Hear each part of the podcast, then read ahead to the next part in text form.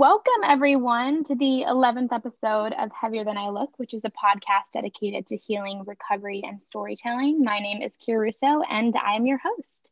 Today, we are joined by a very special guest. We have Elyse Resch here with us today, who is a nutrition therapist um, that specializes in eating disorders, intuitive eating, and health at every size. She is the co author of Intuitive Eating and Anti Diet Revolutionary Approach, Intuitive Eating Workbook, and Intuitive Eating Workbook for Teens. Um, she also works to free others from a toxic, toxic dieting approach, hoping to inspire positive body communication, honor your every hunger cue, and make peace with your body. Um, so thank you so much for being here with us today, Elyse. We are so glad to have you, to have you on the podcast. Thank you for inviting me. I appreciate it. Yeah, no, of course. So the podcast is, you know, dedicated to talking about eating disorders and recovery and um, you know, giving voice to every story within the eating disorder community. And one of the things, just to start out, for me, intuitive eating was instrumental in my own recovery um, from from anorexia. So I just want to number one extend my thanks well, for being so for being happy. a part of that. and um, and I truly think that this interview and the discussion that we have today, I think will be very beneficial for you know the listeners that we have on the podcast. Um, some of whom you know have struggled with their own dis- eating disorders, are hoping to recover from their own eating disorders, or who have loved ones um, who have struggled and are hoping to help them in some capacity. So, again, thank you for being here. Thank you for helping me. well, I'm so happy to be a part yeah. of your healing process. That's great. Yeah. Yes. So, first of all, I just wanted to ask when did intuitive eating start for you? Like, what was your introduction to it? What did that look like? How did that transform over your career? So, yeah. Well, I'm, I'm kind of smiling when you say, What was my introduction to intuitive eating? We created intuitive eating. Yes. so it wasn't around. Um, right. Um, my co author and I uh, published the first edition in 1995 before most of the people who are listening were born. And uh, so it's this is the 25th anniversary this year of it. And wow. but i have been a nutrition therapist registered dietitian nutritionist for 38 going on 39 years now. And those early days um, were very different because I kind of got thrown into that world of weight management, which is just, you know, dirty words now.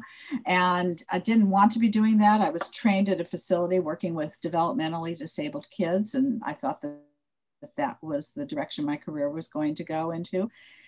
But I couldn't avoid the other because doctors would refer patients to me for medical problems, and it was mm. always help them lose weight. And it, there was not a, an awakening at that point to the damage um, there was no such thing as diet culture then. No, I mean, it mm. probably existed, but it certainly wasn't named. And um, we, in graduate school, there was no training about that. It was just a training of how to put people on meal plans and help them lose weight. It's just horrifying now. But I will say, both my co author and I have uh, a lot of humility about the fact that we only knew what we knew then, and we have evolved over the last 25 years and have a very different approach than we did, you know, early on. So, um, right. Yeah. So, how did I get into it? Well, because I didn't really want to do that whole weight management thing. I had had my own eating disorder, and I think uh, it was the last thing I wanted to deal with was looking at people's weight. you know, mm. I had mm. healed. I had healed myself through psychotherapy and going to graduate school and learning mm-hmm. the science. Um, so I was really ripe for something different. And I'm extremely interested in psychology. And I started uh, my own therapy when I was 35. And I think a combination of my own therapy and reading a lot about psychology, the psychology of, you know, the psyche and and people's relationship with food and their bodies I started to realize there's got to be a different way. And at that point, maybe in the early 90s, there was some um, non diet approach that was being talked about in the psychological community. It was not mm-hmm. dietitians, it was more about how restricting people's food choices ultimately ended in you know overdoing and you know reaction to it and i read that And I said, that's it. That's the problem. That's why diets don't work. Although mm-hmm. I knew that there was something deeper. And um, I realized after doing uh, a lot of reading about Erik Erikson, who was a, a psychoanalyst uh, who created a model called the Eight Stages of Man. If it were today, I'd be calling him on calling it Eight Stages of Man. It'd be Eight Stages of Man. Um, but his belief was that um, all humans go through these eight different stages uh, for the purpose of creating their uh, identity, a healthy personality and a healthy identity. Mm-hmm. And that uh, the first two stages really struck out to me. The first one is about trust. It's trust versus mistrust. And his belief was that you have to accomplish each stage in order in order to you know to go on to the next stage. And the, the trust issue really happens through eating. It's the most fundamental thing the most primitive thing that human beings do. Uh, so an infant is born and feels hunger. It's an instinct cries. If that infant is fed in a reliable consistent manner that infant starts to trust that their needs are going to be met and that their hunger signals and fullness signals if that's honored as well if they're you know they don't the the caregiver doesn't uh, try to push more food into them which they'll turn their little heads and won't take it anyway mm-hmm. this is so fundamental in terms of the concept of trust you know trusting yourself trusting your your instinctual signals about eating and that happens from birth until about 18 months but at around 18 months the second um, developmental stage has to be met or, or the uh, challenge of that stage has to be met. And that one is called autonomy versus shame and doubt. So a toddler of 18 months is suddenly, or maybe not suddenly, but is growing to understand that they're little independent creatures. No longer are they, you know, hooked up by the umbilical cord or, mm. you know, in the very early days, they're completely dependent. And now they are able to walk around, run around, you know, grab the toys they want, figure out which foods they like and don't like. And this stage of autonomy is really um, essential for ego development. And um, I truly believe that, and this is something I mentioned to you earlier before we started the podcast, that each of us holds within us not only the well, I was telling you about the teenager from my workbook for teens that I wrote, but um, that toddler age is the age of no. Why is it the age of no? It's time to go to bed, honey. No, I don't care how tired I am. It's time to get your bath. No, as much as they like being in the bath. The, the foremost need is to assert autonomy. And it comes around again in a very strong way in adolescence. So teenagers, in order to be full, individuated, you know, adults, have to start rebelling against what authority and sometimes they do it in ways that are not destructive and sometimes they do it in destructive ways but it's always uh, a result of needing to assert that autonomy. And so bringing it back to intuitive eating or into eating i would say and dieting why do people fall off of diets? Well clearly they're deprived of the foods they like or the amount that they want to eat and ultimately they they can't handle that deprivation and then they end up you know reacting to that and eating usually much larger amounts than they would have if they had never restricted them. But the right. other piece of it, yes, I'm sorry, I'm, talking too fast. But the no. um, other, the other piece of it is that ultimately, where does a diet come from? It, it comes from the external world. Either it's something that someone reads in a magazine and sees on social media, hears from parents, hears from pediatricians it's not something that comes from within the way that you know infant has the instinct you know to know how to eat. And so ultimately we rebel because we're being told what to do. And some people say well i've never been on a diet. No i don't follow anything. But yet they've kind of introjected some of that information and they create their own way of eating good and bad foods when they should eat. And even though it comes from within them, them it's really an external source that creates it. So um, in any case, that's why diets don't work. So there I was way back there in the early 90s saying there's got to be another way. And so it hit me that the way would be to help people really tune into their own, you know, their own beings and their own minds, their own hearts and emotions and, and souls. And so I started writing and I put a, you know, an outline on the computer and started writing a few chapters. And it so happened that my co-author was um, in my office once a week. She lived in a different city, but would come in once an hour away and would come up to LA once a week. And um, she had written uh, a book, not anything to do with this, but another book. And one day I happened to run into her in the hall and she looked a bit un- unhappy, I would say. And I said, uh, What's going on? What's the matter? And she said to me, Oh, I'm so frustrated. I'm trying to write this book with a psychologist, and that person doesn't know how to write.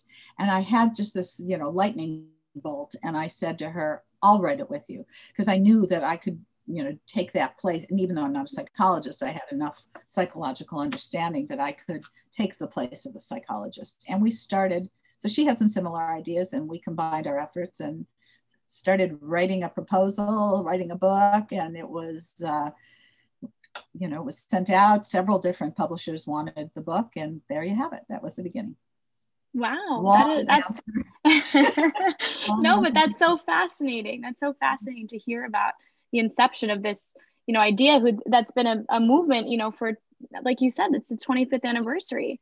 That's incredible. Right and i will say a couple of things. I had a 15 year old client couple months ago who said to me gosh Elyse this is kind of like a movement isn't it and i said oh my goodness it is, it is a movement and you know we were toying with what to call it at the time what we were thinking of calling it diet backlash and then somehow i don't know i I think it was I that just came up with the term intuitive eating. And people out there think it's just been around forever, but we created that term and made it, mm. you know, hmm. as part of this movement. Right. That's wonderful. And would you mind just you know explaining intuitive eating a little bit to our to our listeners to our oh, viewers oh, absolutely so there's several definitions uh, it is a self-care philosophy it's got 10 principles about um, tuning back into that internal wisdom, you know, that each of us is born with because we get so disconnected from it. But I have a better and more extensive definition that I really like. And there's a little story that goes with this. So we're now in the fourth edition. And prior to the third edition, when we were in the midst of editing and rewriting, uh, I was noticing on a brochure for a conference I was going to, an eating disorder conference, that there was going to be a speaker on intuitive eating. And I went, oh, that's interesting. So I contacted him and I said, huh, hi, I'm Elyse Resch. I'm one of the co-authors of Intuitive Eating. I see you're going to be speaking about intuitive eating. I'm so interested. And he was like, oh, good. You're going to be at the conference. Come and listen. And yeah, it's going to be a great talk. Well, without going into too much detail, he ended up bashing intuitive eating in his talk. He began by saying, um, I looked up the definition of intuition and it says instinct, and studies show we can't eat by instinct alone. Well, it was a very uncomfortable experience. I will tell you that sitting there in that room for an hour after he had introduced me as one of the esteemed authors of intuitive eating and had a slide with the book and the author's pictures up there. In any case, uh, I immediately called Evelyn, my co-author, and I said, "We've got trouble," you know, and and it hit me. We had not truly defined intuitive eating in an, a very uh, complete and extensive way. So I started doing some reading about um, the brain, the different parts of the brain, and I was fascinated by the evolution of the brain and how it actually is the foundation of intuitive eating. So back in the day of dinosaurs, uh, the, the dinosaurs had only one level of brain functioning, and it was called the reptilian brain, appropriately, and was all instinct. So, right, instinct is a part of it, but that's not all of it. So these dinosaurs didn't have feelings or thoughts. They just went for it. You know, they saw the, the little dinosaur and went and chewed it up, and that was it. Um, and then as animals evolved to mammals, another level of brain uh, functioning um, evolved, and that was called the mammalian or limbic brain. And it actually sits on top of the, the uh, instinctual matrix. That first part of the brain is sitting on top of the brain stem. And then on top of that and around that is the limbic part of the brain, which is the seat of emotions and social behaviors. So if anybody has pets, they know that their animals have feelings. You know, they get upset if if another animal's brought in and they're jealous, or you go away and you know you've left them, but they don't have the ability to form you know, actual sentences and speak and have thoughts in that way. So, what differentiates us humans from um, mammal, other mammals, is that we have the neocortex or the um, cognitive part of the brain. So, the true definition of intuitive eating is a dynamic interplay of instinct, emotion, and thought. So, yes, our instinct is to survive. Our instinct is to have hunger and fullness and kind of know what tastes good and doesn't. But our emotions will often interfere with our instincts. You could be extremely anxious about something and have no hunger, no appetite because you know your adrenaline's going and it pushes away appetite. Or physiologically, you might have um, a cold and not have you know an appetite. So we need to use the cognitive part of the brain to help us, to nurture us, to help us get through emotions that are difficult, to help us make wise decisions based on what we know intellectually. For example, the person, let's say, who has a cold and can't taste anything and it doesn't taste good, they need to say to themselves, yes, but I still have to eat, even though I'm not hungry.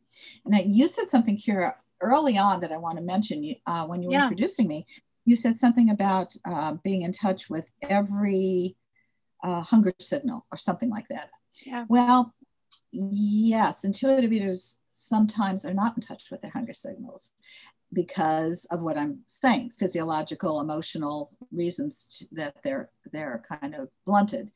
Um, and sometimes we um, don't want to honor our hunger signals and we have to look at that. And sometimes we want to go way beyond our fullness signals. So intuitive right. eating is very nuanced.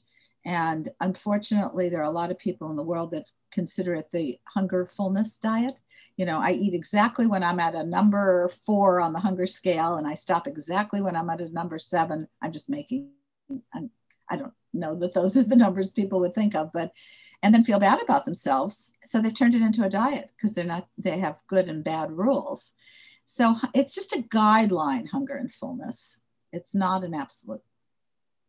Yeah. So no, that that makes sense. I mean, yeah, clearly it goes be, beyond the reductive kind of analysis that that one individual at uh, the conference had. Well, that's that's very interesting. And I love that you use that word because I will often say it was reductionist thinking to yeah. believe it's only instinct it isn't right right awesome and and two i wanted to learn a little bit more about um, interoceptive awareness and mm-hmm. what role that that plays within intuitive eating because i think that was an important part of recovery for yeah. me well so interoceptive awareness is just simply being in touch with the signals that your body gives you being staying present being aware listening to your body um, without judgment. Everything, intuitive eating is always about uh, being curious and not judgmental.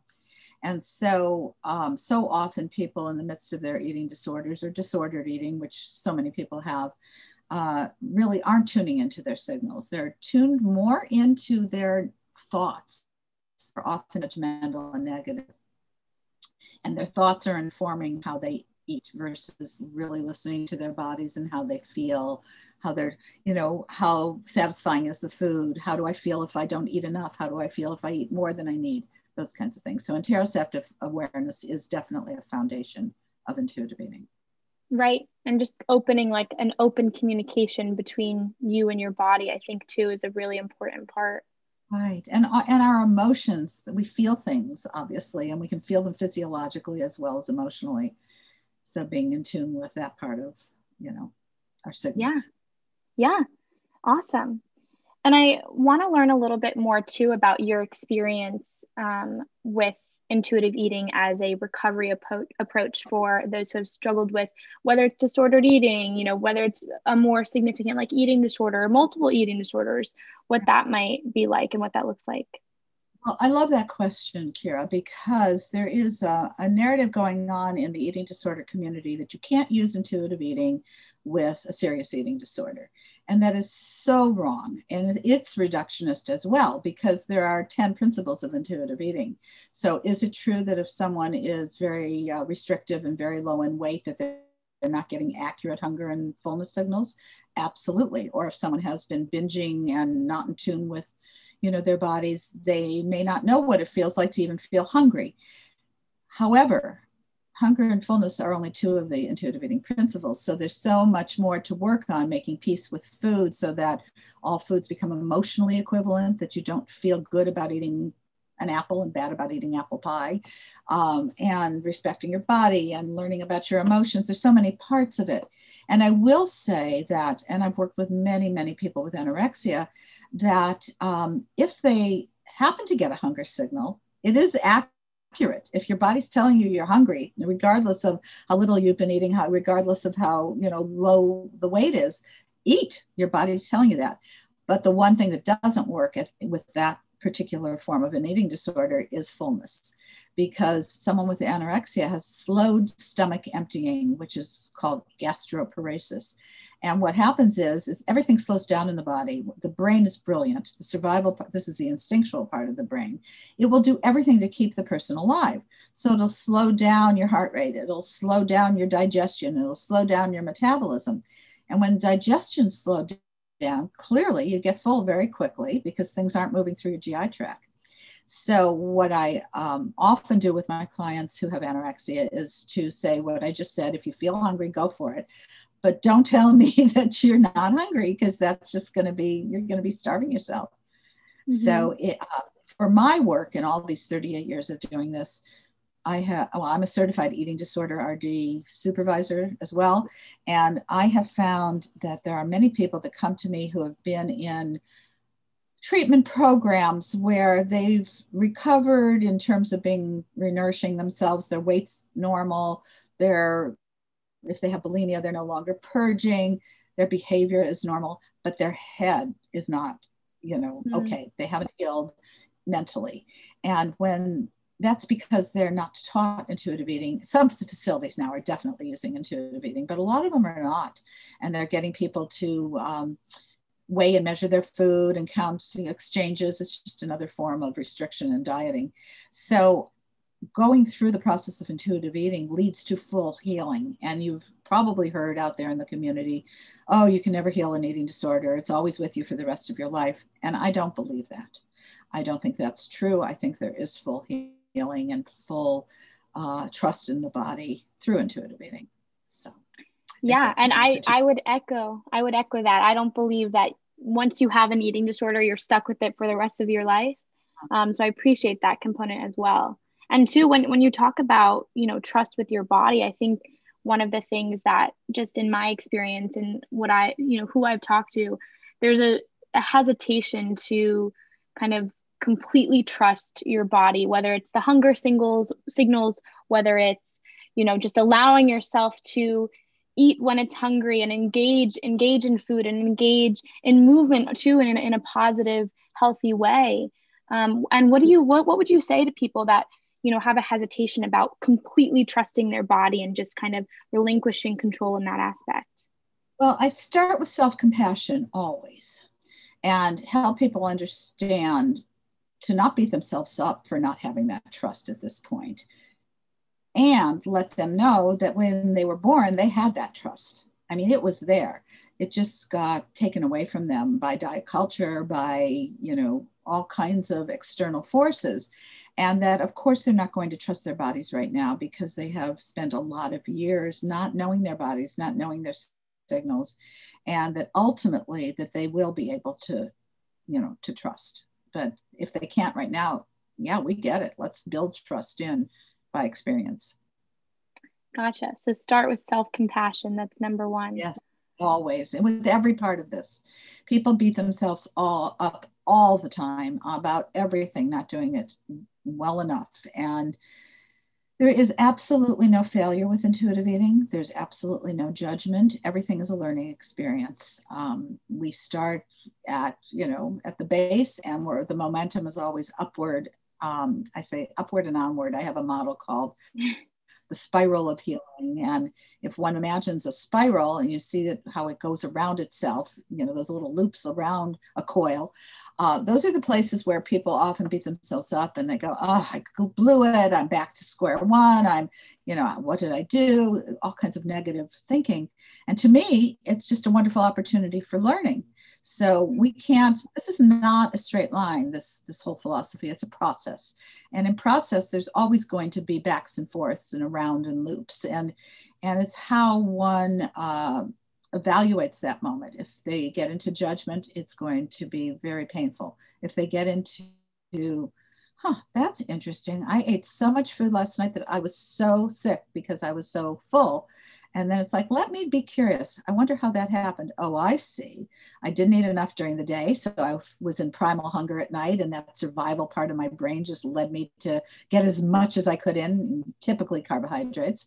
And because um, the brain can only function on carbohydrates. So if it doesn't get enough during the day, it's going to send you out to get as many as you, as you can.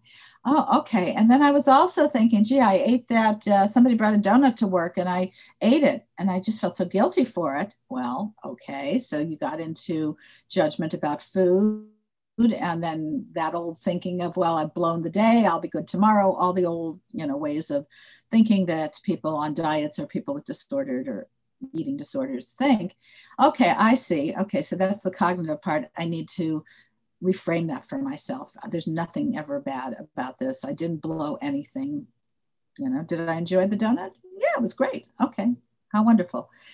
And I had a really emotional day. My boss yelled at me, my teacher yelled at me, my parents yelled at me, and I just needed to comfort myself with food tonight. Okay, those are all the, re- I mean, I gave you three different possibilities, but those are, you know, the reasons that one might eat a lot at night. No judgment. Okay. Right. And when you say that there's no failure inherent in intuitive eating, on the on the opposite side is is there success? Like how would you define success with intuitive eating? What might that look like? That's a great question.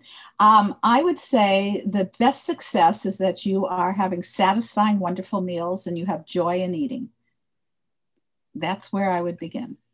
You Perfect. know, yeah. That is, that is it because so many people are tortured you know about their eating and about their bodies and when you have the satisfaction and you love eating and you're not afraid of eating and you're in this is a term I use radical acceptance of your body. Your body's going to be what it's going to be. It's DNA programmed. We cannot change our bodies above or below our set point without doing something destructive. When we come to that place of real acceptance of that concept it's liberating and it's kind of it's body liberation at this point. So that's where success is. Does that make awesome. sense? Yeah absolutely. Thank you. Uh-huh. and and two i'm curious in your experience what intuitive eating looks like for those who have struggled from an eating disorder versus those who haven't. And if there's a difference there if you know there's the same like fundamental threads that that run through both of them?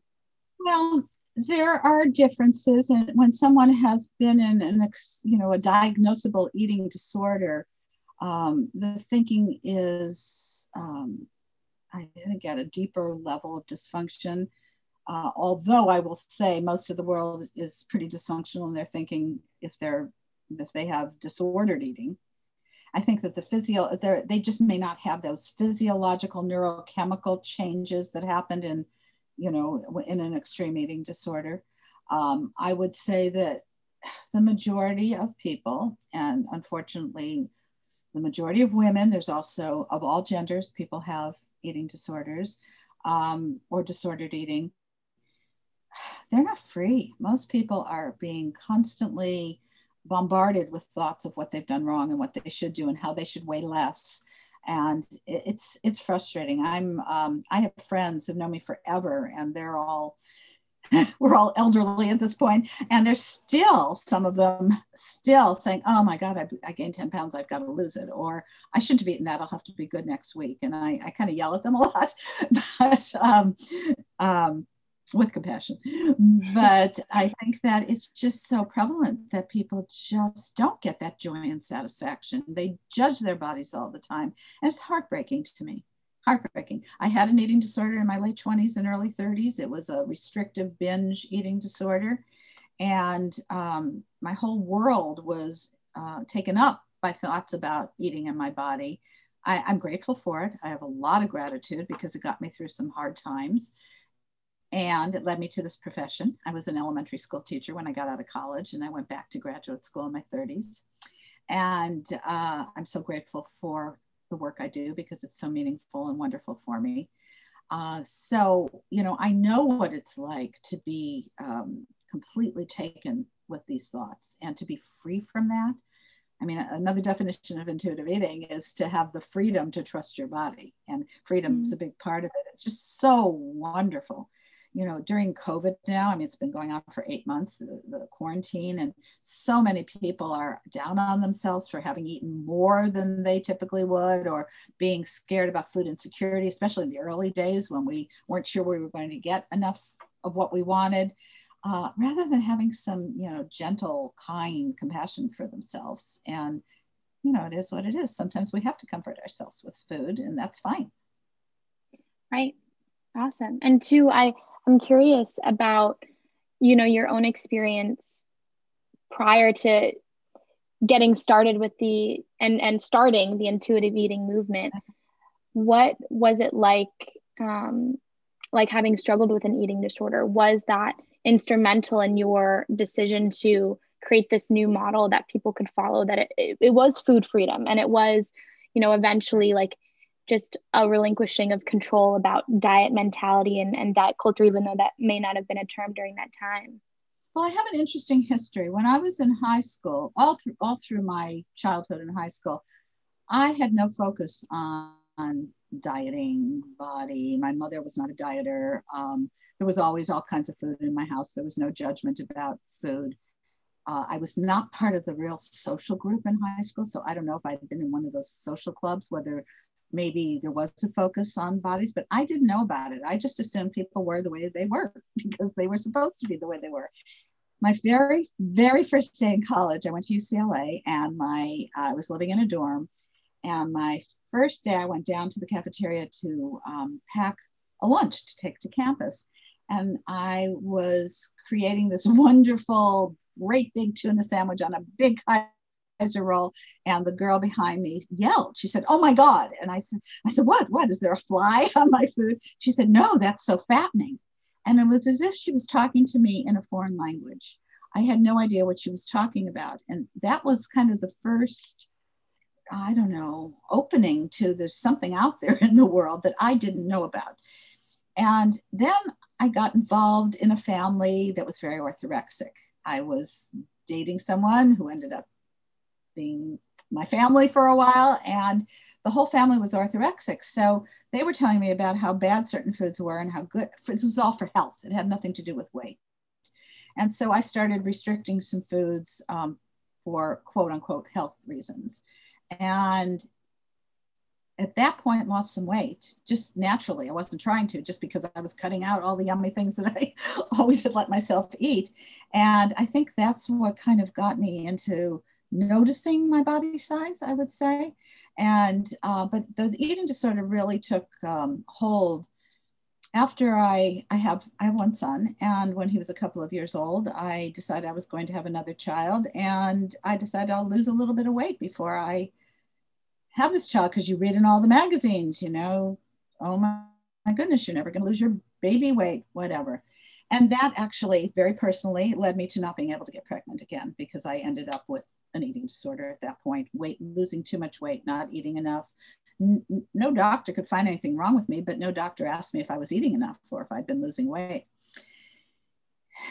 And after that, I decided to go to graduate school because, well, I have one child and I'm just going to have, you know, change my career. And so I do think, in answer to your question, that I was very aware of how the damage that my eating did to me, both physiologically and mentally. As I said before, also, I was grateful for it because it did help me get through some hard times. And yes, I think it did absolutely lead me to um, this career where it started, as I said, not wanting to do weight control because obviously it was a negative concept for me in everything I had experienced. And then having to do that again having with quotes around it because that's all I knew and I hadn't been trained in any other way. And then coming to that place of this doesn't work and I don't want to do it. There's got to be a better way. So right. well, yeah, absolutely. Thank you so much for sharing that story with us. I I'm honored to be a platform that you would that you would share that with. So thank you. Um, You're welcome. And yeah, and I I want to know too. Obviously, this has been you know like a 25 year movement, and it's probably challenging to pinpoint one or two things that have been like the most rewarding. But I'm wondering if there are any moments throughout your career that stand out where number one you knew like this this is going to work like this is really helping people this is really changing people's lives yes. and what that was like well i have the great honor of staying in touch with many of my clients for many years after they have healed. And what was so profound for me is seeing my clients who had had very severe disordered or eating disorders end up healing end up having children of their own end up bringing up their children as intuitive eaters. And seeing those kids grow up some of them are you know in their 20s now seeing those kids grow up without a problem at all with their eating or their bodies. And so i would say that's one of the most outstanding and poignant parts of this work is knowing that not only are people healing themselves but the future generations will not have to have the pain and struggle that they've had. So wow. that's a big that's tremendous. Thank you. Tremendous. Here's another little uh, anecdote, yeah. which is really great. A year ago, before COVID, I was in Philadelphia with my co author. We were giving uh, a talk for our professional organization, and over 2,000 young dietitians showed up. And I wouldn't say they were all young, but a lot of young ones showed up because it was, it was sitting room only. There were really thousands of people in the room. So excited to hear more about intuitive eating. And so that was a really meaningful moment for me, knowing that, again, you know, the next generation and the generation after that, it's growing and growing and growing, and they will they will spread the word out in their own ways. So that was pretty amazing for me as well. Yeah, that's wonderful. Also, I want to I want to know, and if you have any plans like in the future like obviously this this movement is you know 25 years in the making and it's made tremendous strides. But i was wondering you know if there are any plans in in yeah. the recent future that you can share with us.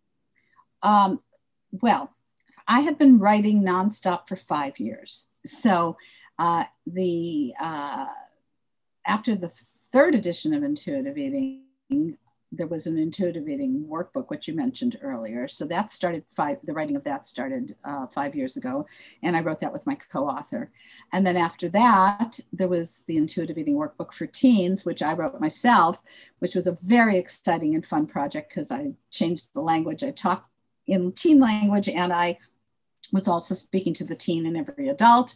And I got to change the principles all around. And I went from the first principle, which is always reject the diet mentality, that's an imperative. And then they jumped right into satisfaction. I think it's most important, going back to what we were talking about earlier. Um, and then after that, it was time for us to do what we saw as the 25th anniversary edition. And then we brought out this fourth edition of Intuitive Eating. And then I was asked to write a journal, which will be out next year on June 1st. So that's that's my next little baby. And then uh, this Intuitive Eating deck of cards. So it's been five years and I'm tired. and um, I'm excited about consulting with a couple of colleagues who are in the midst of writing an intuitive eating book for raising kids. So I wrote the foreword for this book and I've been consulting with them. So I am open to doing things like that, reading other people's books, endorsing them, helping them out. I think I'm done with writing. I'm 75 years old and I am, you know, it's kind of like time. I'll never retire. I love my work and I'll I had a therapist once whose therapist was working until she was 103. So I plan on wow. working forever. But in the meantime, it's kind of time for me to uh, not have so much pressure on myself. It's been a lot of hard work in the last five years. Yeah. The other thing is, is that I do a lot of supervision and um, uh, my co-author and I have uh, a program that's uh, called the Certified Intuitive Eating Counselor um, certification there's also a lay facilitator for people who aren't health professionals. And so they go through a very long, rigorous process of being ready to counsel others. And I love that because, again, spreading the word through others, because there's just so many people you can reach on your own. And I do regular supervision. Um, I have people who have who are out there in the field who just want to run their cases by me and you know get input from me in fact right before our podcast i was talking to a lovely young woman from uh, england who is a psychologist who is finishing up her certification and is creating a, an online program. And so I get to do these things. I get to consult with people, and that will probably be the future. Along with seeing my patients, which I continue to do on a regular basis, a lot of them. So awesome. Well, I applaud you for all of your hard work because you are making, you know, a tremendous difference in many, many lives. Um, so I, I applaud you for that. And I also thank you so much for taking time out of your your busy schedule to to be here with with me today and and continue to you know spread the word about intuitive eating and um, body trust and body communication and and I I really appreciate you spending the time with us today. Thank you. And body liberation. I mean, really seriously, it's a we're liberating ourselves from the the toxicity of diet culture. Yeah, Wonderful. Oh, one last thing. Yeah. Part of the social justice movement. I'm very, very, um, what word do I want to use? It's very important to me for people to understand that um, weight, weight stigma, weight bias, fat phobia, it's a social justice issue, just as any other oppressive issue is and so many people in the world are very eager to you know check their racism and check their you know the other oppressions but they still think it's okay to talk about people's bodies or think that their you know bodies aren't good enough. And so i'm trying to bring that to the public in terms of really understanding how oppressive it is um, to people to feel that they're not okay and or that their worth is based on their size of their body. Awesome that sounds something I can fully get behind as well. awesome. Well, thank you so much again for for being with us. And I want to offer the time now if you have any last words or you have any, you know, social media or any um, okay. online resources that you would like to well social media that's a, a bit of a bugaboo because there's so much negativity out there on social social media, media. So I do suggest to your listeners to really be careful uh, to not follow people who are promoting diet culture. It's toxic and it's, um, po- well, toxic, poisonous, that's what it is. And to look for, um, for people they can follow who are promoting body liberation, who are promoting health at every size, who are promoting intuitive eating, uh, to give them support there's also an intuitive eating community out there online. So it's um, intuitiveeatingcommunity.com that people can join and have others to talk to through that.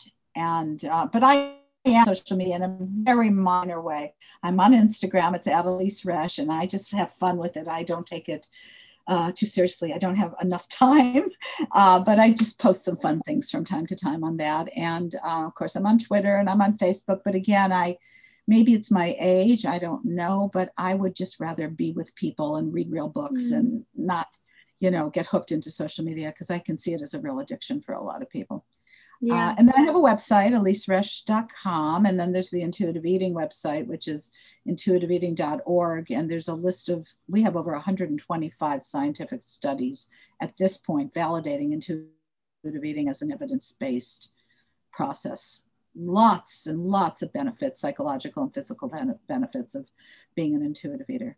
And then, of course, there's all the books. And the fourth edition just came out in audio. So it's now on Audible and um, it will in the spring it will be out in that old school way cds which most of you don't even have cd players anymore but my car still has one. So um, i think for some people they learn um, they have a, a, better way of learning when they're listening. Some people have a hard time with reading so i do want to recommend that as well. Awesome. Well thank you again so much for spending your your time with us today. I really really appreciate you continuing to spread the word and using your voice for something really positive. Well, it's a pleasure meeting you, Kira, and to know that you're doing your part also in spreading the word and helping people, um, you know, heal. So you've got an important part too. Thank you. you going to, by the way, what are you going to do with your career? What are you majoring in? Uh, maybe I, you don't want to talk about yourself. I no, I, I, I can. Um, I actually just started this podcast in the beginning of this semester. So in August, I believe, of this year. And 2020 was actually the year that I decided to recover from, decided, you know, ended up recovering from um, an eating disorder. So it was my, it was in a way a gift to myself because I was gifting myself my own voice, which I felt had, had been shamed and guilted in a lot of ways over the years of, of an eating disorder. And in the future, I, I'm majoring in film, television, and theater at the University of Notre Dame. So, yeah, so my goal is to eventually, you know, create some kind of positive cultural change um, in regard to public perception around eating disorders, because I think right now it's very, the, the narrative surrounding eating disorders is very misleading. And um, so just to kind of diversify and drive a more genuine, non exclusionary um, understanding of what eating disorders are, who they affect, how they are damaging. And That's my my medium, I, I hope, will be film and television. So yeah. That's so great. And I love that you said that you wanted to create a platform where you could speak about it. Intuitive eaters have much less self silencing than people who have eating disorders or tied in diet culture. They self silence, they don't speak up. And becoming an intuitive eater gives you that sense of having your right to have your needs to speak up and have people Absolutely. listen to you. Absolutely. So that's really and theater. I miss going to the theater. I have I I've got season tickets to four or five different venues in California, in Los Angeles. Oh, really? I, I miss the theater. So good for you. me too. Yes, me too. Well, it was wonderful speaking with you today again, Elyse, and uh, and thank you again. I know you have a very busy, very yes. demanding schedule, so so thank you for taking the time to be here. You are so welcome. awesome. Okay. Next week, Heavier Than I Look will broadcast, and we will be talking to and collaborating with another podcast named Life to Enjoy with Joyce Dibbles. And we will be talking about um, how to find happiness in our own bodies, how to find body positivity, how to be accepting of our bodies and respect our bodies. And I will be talking to Joyce next Sunday. So if you would like to listen in, please do. It will be uploaded by 11:59 p.m. on Sunday night. And all new episodes of HTIL will be uploaded to Podbean, Spotify, Apple Podcasts, and Google Podcasts by 11:59 p.m. each Sunday night if you missed the live broadcast. Feel free to return to old episodes by visiting these sites. If you would like to listen to my own story of anorexia, binge eating, and body dysmorphia, you can listen on any of these platforms. Please consider sharing the podcast with family, friends, or those you feel could specifically benefit. If you are interested in learning more about eating disorders, please visit the National Eating Disorders Association NED website, NEDA website at nationaleatingdisorders.org. If you or someone you loved might be struggling with an eating disorder, know that you have my full support in recovery and consider seeking treatment. Disordered eating has ruled my life for nearly six years, and I did not think anything would ever be able to come in between that. Treatment did, treatment did, and treatment still does. If you are in a crisis situation, please contact NEDA's helpline by texting NEDA to 741 741. HTIL has its very own Instagram and Twitter account, so if you would like to suggest your own episode topic or interact with the podcast further, please feel free to reach out on both platforms. Instagram is at Heavier Than I Look, and Twitter is at HTIL Podcast. And if you're interested in sharing your own story as a feature on the show, please direct message either, either of the two on either platforms. We would love to hear from you. My podcast, Heavier Than I Look, aims to empower survivors, educate listeners, and foster conversations surrounding eating disorders and body dysmorphia. Eating disorders demand silence, yet this podcast is an attempt to de isolate and destigmatize the survivor's experience by giving a voice to each story. We must abandon a quantitative, numerical definition of identity and reclaim our self definition to exist beyond the numbers that rule our lives. In this way, HTIL is a space of healing, recovery, and storytelling. Let us no longer wonder how little space we can comprise, but instead wonder how to make that space one filled with love and sympathy. Goodbye for now.